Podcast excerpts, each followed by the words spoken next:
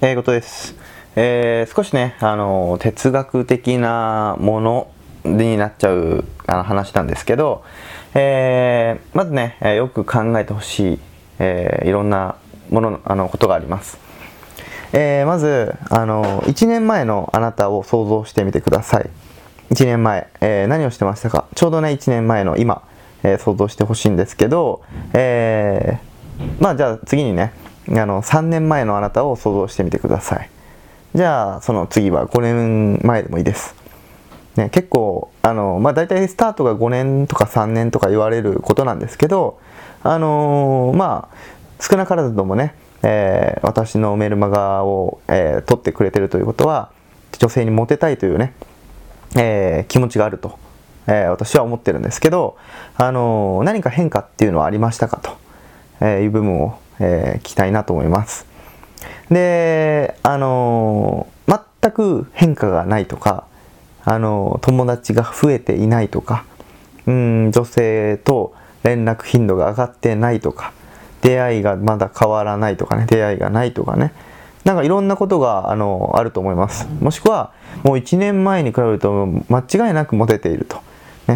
例えば女性の連絡先を10人ぐらいしか知らなかったのがもう今100件ぐらいありますよと。うん、で、あのー、今のこの成長率っていうのがあなたの、えー、頑張りようだったわけなんですよね。3年前からどれぐらい変わったのかっていう原点を見て現時点のあなたを見てね、えー、どれぐらい変わったのかと。うん、で、まあ、棒グラフみたいなものを作ってみて、えー、例えばまあ簡単に言うとね女性のメモリーが増えたと、えー、もちろんメモリが増えることっていうのはまあ初歩的なもので、えー、まあね出会いの数を増やせば、えー、モテることモテるというかメモリを増やすことは簡単なわけですよね。で次の段階で言うとその番号を聞いた女性とどれぐらいアポを決めれたと。でどれぐらいの女性を落とせたと、ね、いうものがあるんですよね。例えばあなたが、えー、会社員のね、えー、まあ、部長だとしましょう、ね、課長でもいいんですけどあのまあ部下に信頼されているとかね。うん、どれぐらい信頼されてるとか。逆に言うと部下からすごい好かれていて飲みに誘われるとかね、うん、会社以外の付き合いも始まったとか、まあ、人間関係全て、えー、においてのことなんですけど、えー、それがあなたの、まあ、成長率です。3年、まあ、5年から3年。3年から1年。1年から現時点のあなた。っていうのを、えー、棒グラフにね、えー、してもらった時にあの未来が見えるわけなんですよ。この棒グラフって今後1年後、3年後、5年後、えー、この成長っぷりでいいのかどうかっていうのが、えー、見えてきます。で、それでもし、えー、やばいなって3年前とか1年前から俺全然何も変わってないよっていう人は実はね、えー、何もしてないのと変わりません。えー、実は私はこんだけ頑張ってるんだけどってよく言う人いるんですけど、えそれはね、自分では頑張ってるかもしれないんですけど、実はね、あの、モテるかどうかなんて女性が決めることですよね。女性があなたを好きになるかどうかっていうのがモテるかどうかっていう部分なんですけど、あの自分が思いっきり頑張っていても、女性の評価が全然変わっていなければ、それはね、やってる意味がないということなんですよね。無駄な時間と無駄なお金を使ってしまってるわけなんですよ。なので、正しい、えやり方をね、身につけてもっともっと、えー、自分でやってこんだけやってもできなかった。じゃあ違う方法を取らないといけないとかね。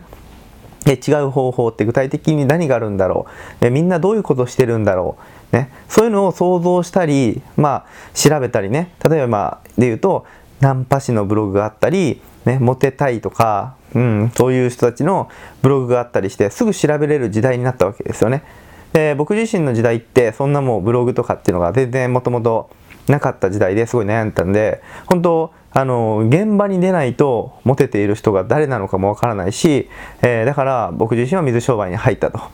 えー、この水商売っていうのは女性との出会いが多いと、えー、明らかに分かったと、うん、見ているだけで分かったのでその出会いが多い多そうな職業なんだろうって思ってスカウトマンになったわけなんですけど実際ねあのいろんなことをこうやっていってて、あの成長率っていうのは、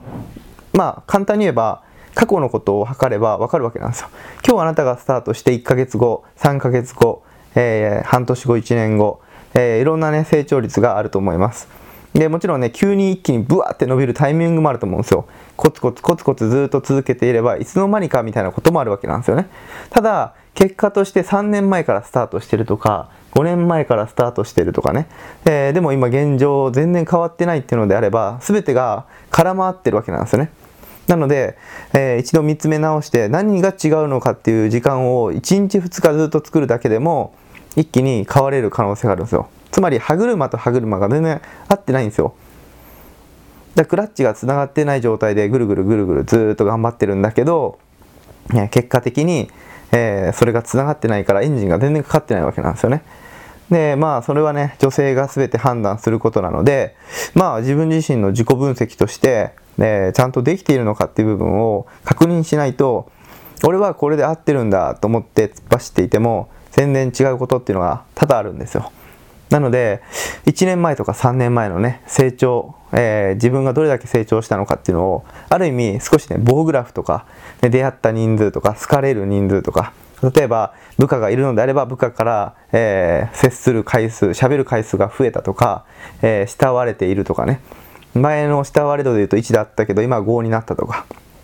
そういうのを自分自身で考えて行動していってください。じゃないとえずっと絡まってしまうと結局時間の無駄だしそこに対して自己投資するお金もね例えば本を読みましたとか服を買いましたね、街に出て観察をするために交通費を使いましたっていうものが全て無駄になっちゃうわけなんですよ。で無駄にして、えー、学べば全然ね結果としていいことだなって僕は思うんですけど永遠に無駄にし続ける人ってやっぱりいるわけなんですよ。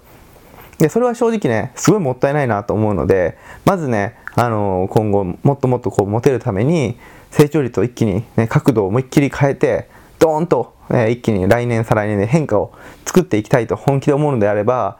えー、去年一昨年3年前5年前からどれぐらいの成長をしているのかっていうのを一度ね、え、見てほしいなと思います。以上です。